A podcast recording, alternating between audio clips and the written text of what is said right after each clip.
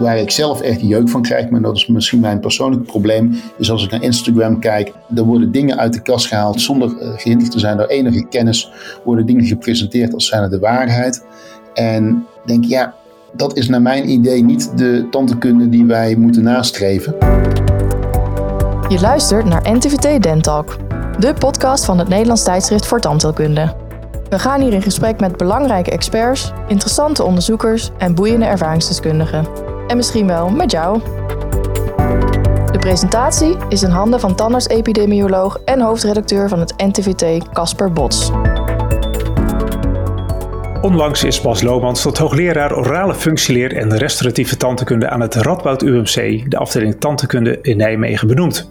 Hij promoveerde in 2007 op het gebied van de adhesieve tandheelkunde. Na zijn werk op de universiteit als onder andere projectleider van het Radboud Tool webproject is hij werkzaam als algemeen practicus in een verwijs- en groepspraktijk Mondzorg Oost in Nijmegen.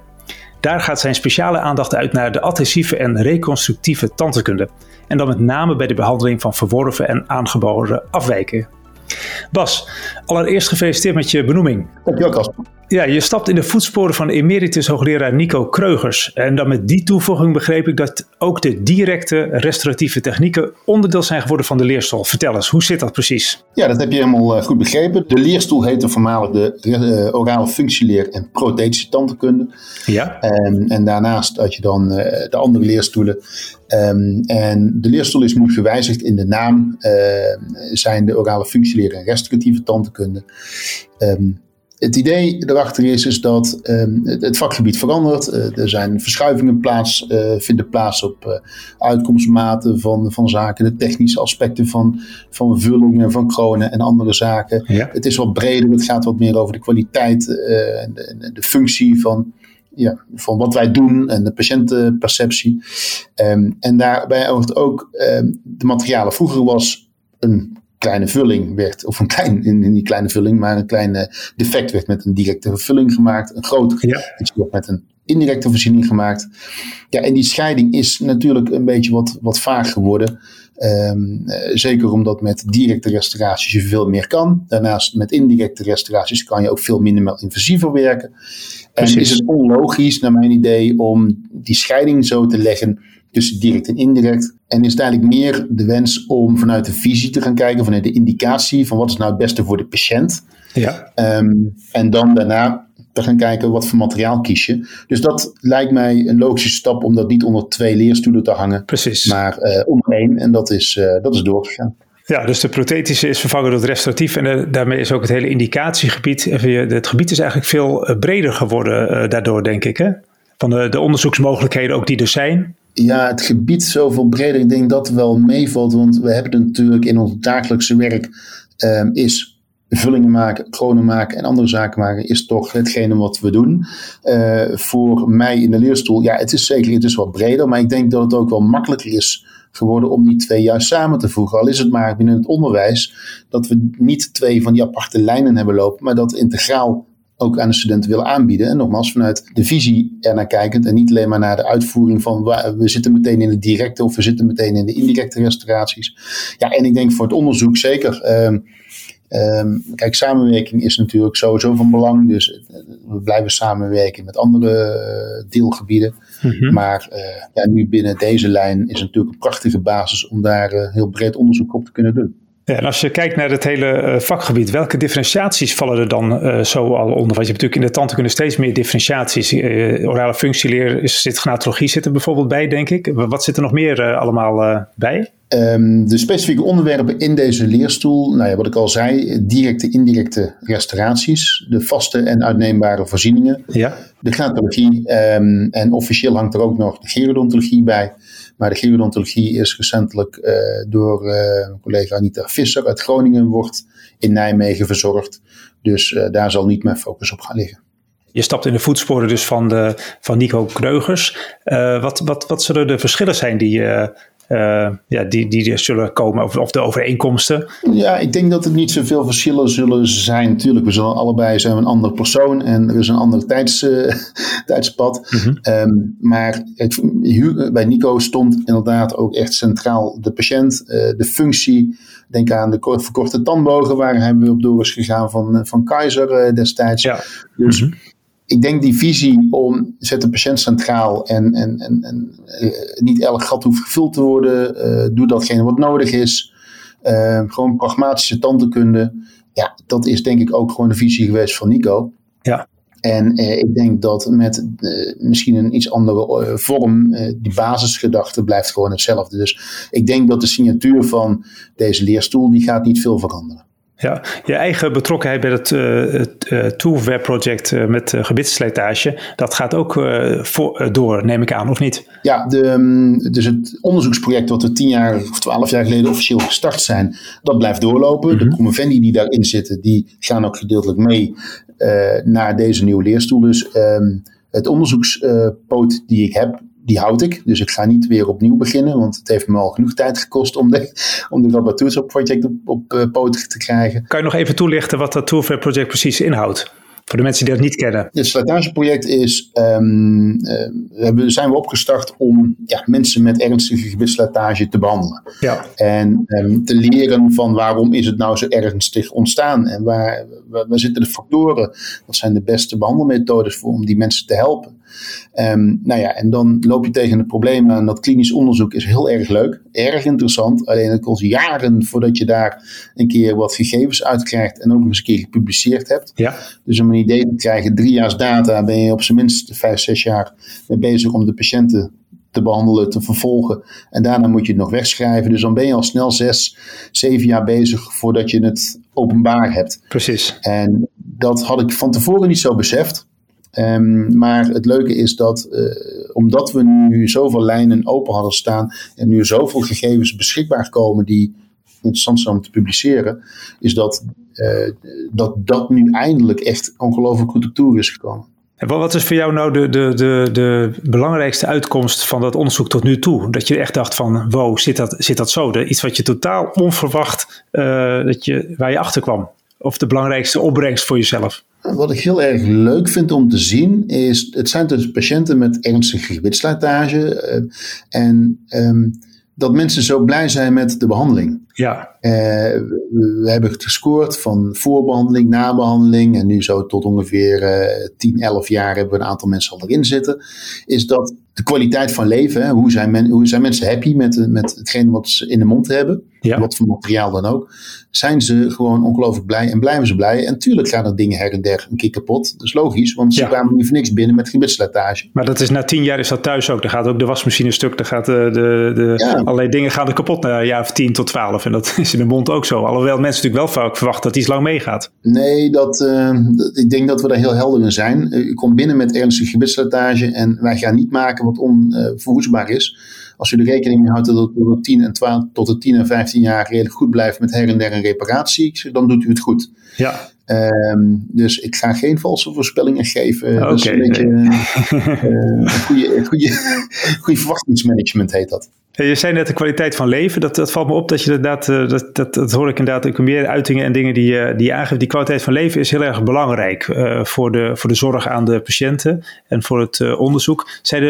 Is dat een speerpunt van je hele aandachtsgebied? Of is dat een onderwerp waar nog meer onderzoek naar gedaan gaat worden? Kwaliteit van leven in relatie tot de mondzorg? Jazeker. En dan hoef je niet specifiek naar mij te kijken. Ik denk dat in de geneeskunde er veel meer aandacht wordt gegeven aan PROMs, heten die dan, Patient Outcome Related Measures. Dus uitkomstmaten die gerelateerd zijn aan kwaliteit van leven. Dat kan klauwen zijn, dat kan spraak zijn, dat kan pijn zijn, dat kan gewoon ik voel me goed zijn. Ja. Dus het is een wat vagere uitkomst. In de geneeskunde, in de brede zin van het woord, wordt daar veel meer aandacht aan besteed dan in de tandheelkunde. Ik denk dat in de tandheelkunde we daar gewoon ook veel meer naartoe moeten. Ik denk dat het ook veel belangrijker is dat de patiënt happy is met iets wat wij de patiënt aandoen met een grote of kleine behandeling, dan dat de vulling misschien iets minder of iets langer meegaat. Ik denk dat die maten die wij altijd zo belangrijk vinden van een vulling of iets anders gaat minder lang mee dan het andere. En dat er veel meer aan vasthangt dan alleen maar hoe lang gaat iets mee. Ja. Het gaat ook over hoe kunnen mensen daarmee functioneren. En zeker met gebitslijtage waar mensen natuurlijk binnenkomen vaak met pijn of met esthetische problemen. Ja, dan is kwaliteit van leven speelt natuurlijk heel erg een rol. Kijk, als er ergens een caviteit zit en dat doet pijn en die wordt gerestaureerd, zal dat minder een rol spelen. Ja, ze zijn van de pijn af, maar op langere duur zal dat niet echt een impact hebben. Maar bij deze patiënten waar gewoon heel veel aan de hand is, is dat echt serieus wel een ding. Ja, dus het wordt eigenlijk standaard meegenomen in het onderzoek wat jullie wat er gedaan wordt op het Radboud, in ieder geval bij jullie. Ja. Ja. Je combineert al jaren eigenlijk zorg, onderwijs en onderzoek en werkt ook nog in de algemene praktijk. Komt nu bij deze benoeming, komt nu eigenlijk voor jou persoonlijk dit allemaal samen? In de zin dat je nu eigenlijk alle dingen die goed bij je passen nu ten volle gewoon kan gaan doen of zoiets? Ja, het is natuurlijk... Het is fantastisch dat ik benoemd ben. Natuurlijk komen dan dingen samen. Ik vind het ook belangrijk, omdat deze leerstoel is gewoon heel erg restauratief. Het is heel erg iets met de praktijk. Het is niet een heel bazaal onderwerp waar een link met de algemene praktijk niet nodig is. Ik vind juist bij dit onderwerp dat een link met de algemene praktijk voor mijzelf gewoon heel belangrijk is. Ik vind de algemene praktijk... vind ik gewoon hartstikke leuk om te doen. Ja, laat dat even voorop staan. Ja, dat blijf je dus ook doen. Dat blijf ik 1 dag per week doen. Ja. Maar ook die verbintenis met... Omdat het zo'n klinische leerstoel is... wil ik juist de verbinding met de algemene praktijk... met de algemene practicus hebben. En proberen te voorkomen... dat je uit een ivoren toren... iets gaat proberen uit te leggen... terwijl je totaal zelf niet weet... hoe het in de algemene praktijk werkt. En dat wil ik toch wel gaan proberen te voorkomen. Ja, nou mooi dat je dat zo kan vormgeven. En je noemde net ook al verbinding. Je spreekt, ik kan me voorstellen dat je vanuit deze leerstoel dat je ook heel veel andere disciplines contacten kan zoeken. Want gnatologie zit erin, misschien past slaapgeneeskunde, zit daar volgens mij ook tegenwoordig bij. En als je dan in de praktijk werkt, dan zie je ook gewoon... dan zie je allerlei type patiënten komen natuurlijk langs... met allemaal hun eigen dingen. Op welke gebieden zie jij die verbinding vanuit je deelgebied tot stand komen? Waar liggen de kansen? Hele goeie. Ik vind het leuk wat je net zei, van ik doe een algemene praktijk. En die algemene praktijk zorgt mij ook... Als kijken we de afgelopen jaren... is dat ook een gebied waar ik juist ook onderzoeksvragen ophaal. Ja. Ik kom een patiënt tegen en denk, hoe zit dit? Ja, en dan gaat toch de wetenschapper in je een beetje aan het werk. Ja. Van waarom is dit? En is er iets over bekend? En dus, kan je een voorbeeld noemen, Bas, van iets uit de praktijk waar je tegenaan liep? Dat je dacht van, wat is hier aan de hand? Een jongen die met ernstige pijnklachten kwam, die eigenlijk onverklaarbaar waren en... mensen waar hij was geweest, van de orthodontist tot aan CBT's en dergelijke, niet wisten waar het vandaan kwam. Ja. Ik denk van dat zet mij op het spoor van als er dus relatief weinig slijtage is. Er is veel pijn. Met andere woorden, de pijn past niet. En we hebben een keer het vorige podcast trouwens over gehad. De pijn past niet bij de mate van gebitsslijtage. Ja. Dat is zo'n eye-opener. En denk van dan weet je, ik weet nog niet waardoor het komt, maar wel. Hier klopt iets niet. Precies, ja. Hier is meer aan de hand dan... de patiënt drinkt een Coca-Colaatje te veel per dag... of hij poetst niet. Er is iets anders aan de hand... en dat bleek dus een gigantische refluxproblemen te zijn. Waar ik denk, dat zo'n effect kan hebben... en zo'n aspect... is wel een hele leuke trigger... om dat mee te nemen, ook in de grote studie... van, jongens, hoe is de relatie tussen... toch pijn, relatief weinig slijtage. En kunnen we daar een link in leggen op grotere niveau plaats van NS1. Dus in de praktijk wordt je nieuwsgierigheid geprikkeld... en dat neem je mee met je wetenschappelijke stuk brein... om dat dan vervolgens in onderzoek om te zetten en daar verder naar te kijken. Ja, ik had het niet beter kunnen omschrijven. Oké, maar die, nog even over die samenwerking met die andere disciplines... want daar liggen natuurlijk ook heel veel mogelijkheden vanuit je vakgebied... omdat het enigszins... specifiek is, maar ook wel wat breder. Wat voor verbindingen wil je nog meer gaan leggen vanuit je vakgebied? Nou, je haalde net al aan gnatologie. Eventjes terug. Ik wil graag in het onderzoek wat ik doe. De leerstoel is heel breed. Ik kan niet op elk onderdeel van de leerstoel onderzoek gaan doen. Mm-hmm. Dat is gewoon, zeker in de huidige tijd, gewoon niet te betalen. Is ook niet wenselijk. Dus we moeten wat focus aanbrengen. Die focus wil ik aanbrengen door die lijn van gewichtslijtage centraal te stellen. Ja. Dan klinkt dat heel erg van ja, daar gaat het dus over die vulling en die kroon die daarop komt en dat vervolgen, zo zie ik het niet. Nee. Ik zie dat juist als een basis waar je heel veel aan op kan hangen. En dan die link met gnatologie. Tuurlijk, gnatologie is dan de functie. Maar sorry Bas, Wat kan je allemaal dan linken aan die gebitslijtage? Voor de mensen die luisteren, je noemde net reflux, dat is één ding wat ik me kan voorstellen. Reflux. Gewoon het bruxisme aan zich, het hele verhaal van bruxisme. Ja. Daar komt dan een stukje OSAS bij, omdat bij OSAS, dus apneu-patiënten, dat daar ook bruxisme weer een rol speelt. Bruxisme speelt dus ook mogelijk weer, ik moet een beetje vaag zijn, mogelijk ook een rol met gebitslijtage. Maar ook apneu-patiënten hebben last van maagzuur. Ja. Maagzuur is zuur plus een mechanische kracht erop. Dat wil nog eens iets harder gaan. Dus dat is een tweede lijn. Dat is maagzuurproblematiek. Dat is sowieso iets wat me een eye-opener is geweest. Ik had nooit gedacht dat maagzuur zo'n belangrijke rol zou spelen bij deze patiënten met gebitslijtage. Mm-hmm. En we zijn nu ook een project bezig om gedurende langere perioden vroegdiagnostiek in de mond te plegen. Dus dat we met name 's nachts de zuurgraad in de mond gaan monitoren over een bepaalde periode, om te zien of maagzuurproblematiek inderdaad ook echt aantoonbaar gelinkt kan worden aan gebitslijtage. Oké, dat is interessant. Dat doet me denken aan de Sleep Cycle. Ik heb zo'n app die mijn slaappatroon bijhoudt, maar dan kan ik zelfs ook mijn zuurpatroon bijhouden via een app of iets dergelijks. Ja, dus een zuurpatroon, ja, ik denk dat het een hele interessante is. Zeker omdat de maag-darm-leverarts, dat is een andere poot, daar gaan we het ook mee samen doen. In dit geval met het Rijnstatenziekenhuis in Arnhem. En omdat voor de maag-darm-leverarts is de diagnostiek reflux heel anders dan dat wij denken dat maagzuur voor ons relevant is. Oh, hoe bedoel je dat? Reflux, dat heeft een bepaalde afkappunt. En de maag-darm-leverarts zegt, het zuur moet x aantal keren bij de sphincter onder een pH 4 komen. Ja?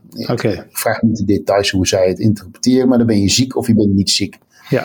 Maar als je niet ziek bent, heb je geen refluxpunt. Ja? Dan is het klaar. Ja. Dan ben je niet ziek. Alleen die patiënten die niet ziek zijn, wil niet zeggen dat de maagzuur die ze toch produceren en genoeg omhoog komt, wel ziek zijn voor de tandheelkunde. Precies, aha, ja. En daar hebben we nog wat problemen om daar goed te communiceren met ze.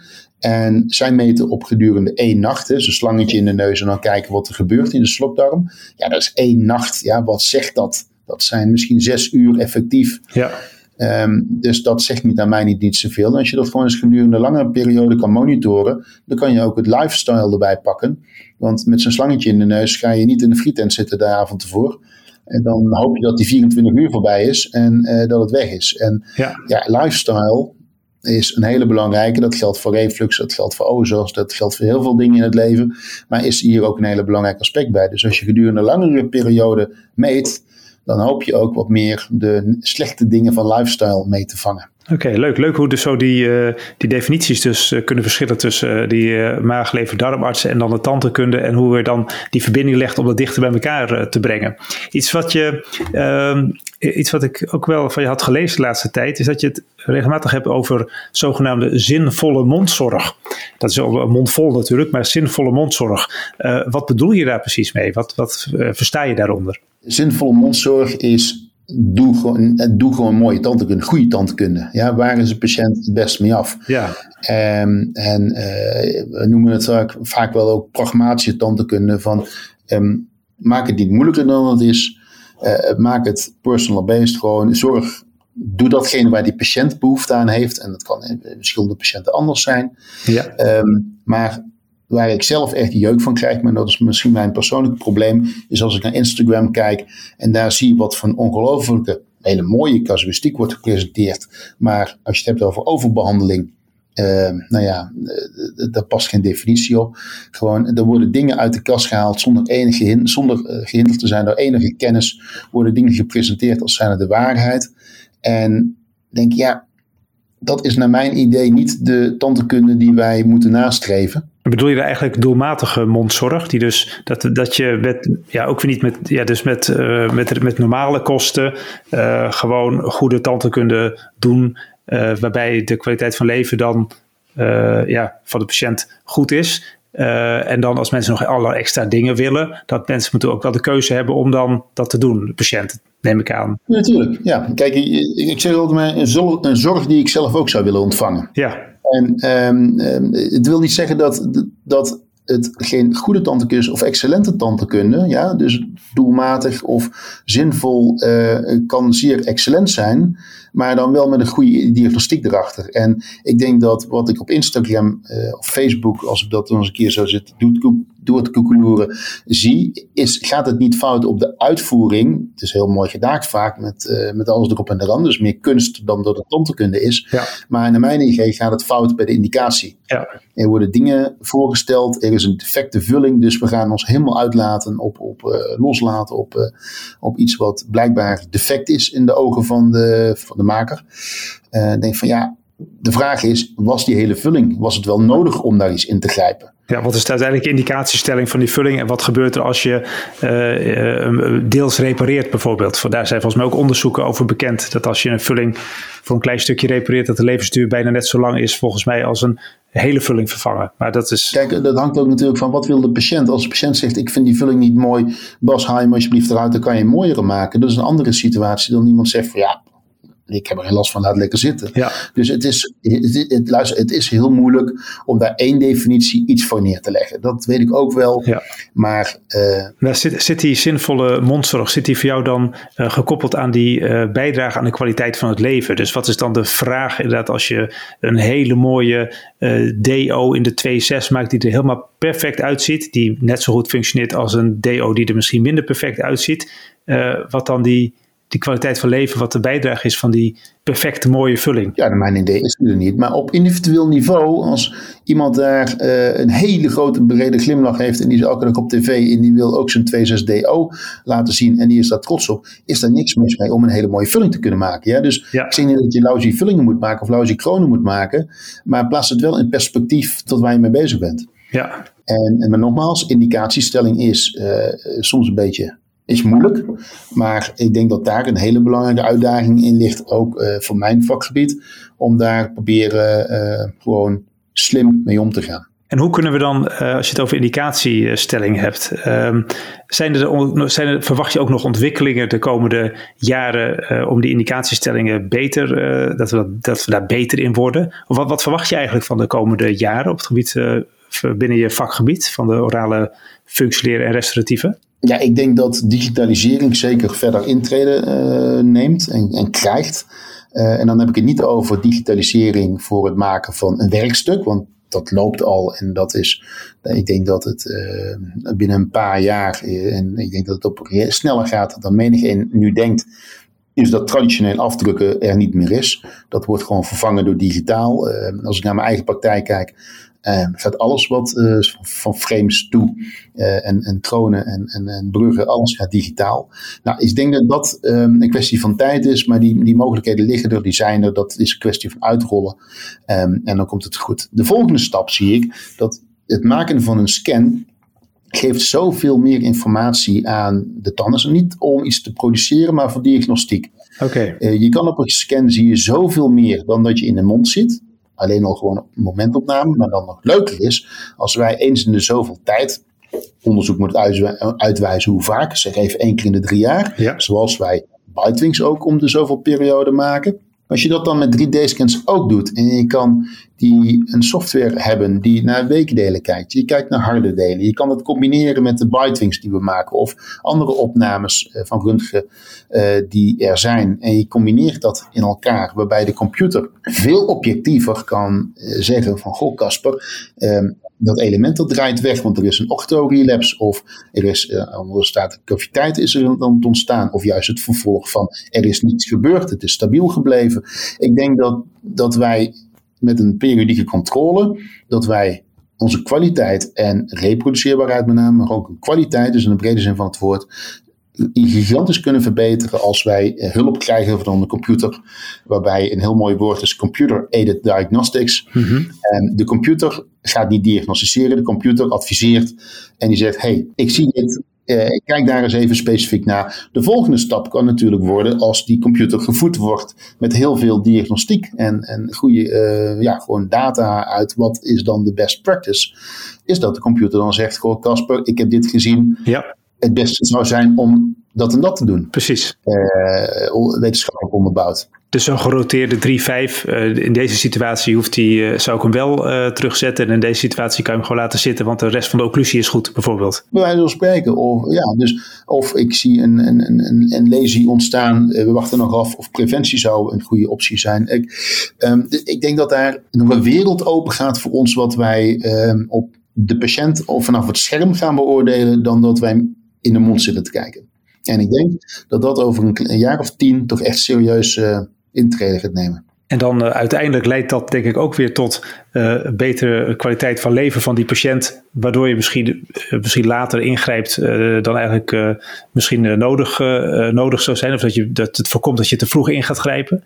Dus dat grijpt ook weer daaraan. Dus dat, kijk naar doelmatige zorg, precies wat jij net zei. Misschien is een uitkomst van dit verhaal is dat je minder snel iets zal vervangen dan dat je het misschien nu doet. Ja. Omdat de computer aangeeft, de scanbeelden die je eerst had, zelfs met een bitewing ga je ook vergelijken. Alleen als dat gewoon geautomatiseerd plaatsvindt, is het natuurlijk vele malen makkelijker. En dat je dan inderdaad datgene doet wat nodig is. En ik denk dat dat ook wel heel goed is als je naar de toekomst kijkt, waar we toch blijkbaar met iets te weinig tandartsen gaan zitten. Mm-hmm. Is denk ik de bevolking er beter mee af als we doen datgene wat nodig is, dan dat wij ons richten op overtreatment en zaken die eigenlijk niet nodig zijn. Oké, duidelijk. Is dat gelijk je allerbelangrijkste boodschap voor de mondzorg, wat je net als laatste noemt? Of heb je weer nog iets extra's kwijt voor de komende tijd? Want je gaat natuurlijk medio deze zomer, is je inaugurele rede en dan alles begint te lopen. Wat is het allerbelangrijkste, Bas, wat je aan ons kwijt wil? Wat we niet meer mogen vergeten en wat altijd in ons hoofd zal weer klinken. Dan zeg ik iets totaal anders wat je niet verwacht. Ja. Geniet van tandarts zijn. Het is gewoon een hartstikke mooi beroep. Ja. En je helpt de mensen. En daarmee, het is gewoon... Ik zie het in je ogen. Nu we zo zitten te praten op digitale afstand, zie ik een glinstering in je ogen ontstaan. Het is gewoon een mooi vak. En doe dan ook leuke dingen daarbij. Je hebt nieuwe uitdagingen. Zeker die nieuwe mogelijkheden van 3D. Van stap in het moment dat het inderdaad een meerwaarde is. Ja, ik denk dat er gewoon heel veel gaat gebeuren in de tandheelkundige zorg. Al is het maar verbreding met andere vakgebieden. Omdat natuurlijk tandheelkunde een belangrijk onderdeel is van de rest van de geneeskunde. Ja. Ik denk dat er gewoon heel veel staat te gebeuren. Precies, tandheelkunde is voortdurend een ontwikkeling en wij mogen daar op dit moment getuigen van zijn. Ja, gelukkig wel. Ja, mooi. Bas, ik wil je bedanken voor dit gesprek. En we zijn hiermee aan het einde gekomen van deze Dentalk podcast, waar we in gesprek waren met professor Dr. Bas Loomans. Bedankt voor het luisteren en heel graag tot de volgende keer. Dit was NTVT Dentalk, de podcast van het Nederlands tijdschrift voor tandheelkunde. Heb je tips of leuke vragen voor ons? Laat het ons weten via redactie@ntvt.nl. Bedankt voor het luisteren en graag tot de volgende keer.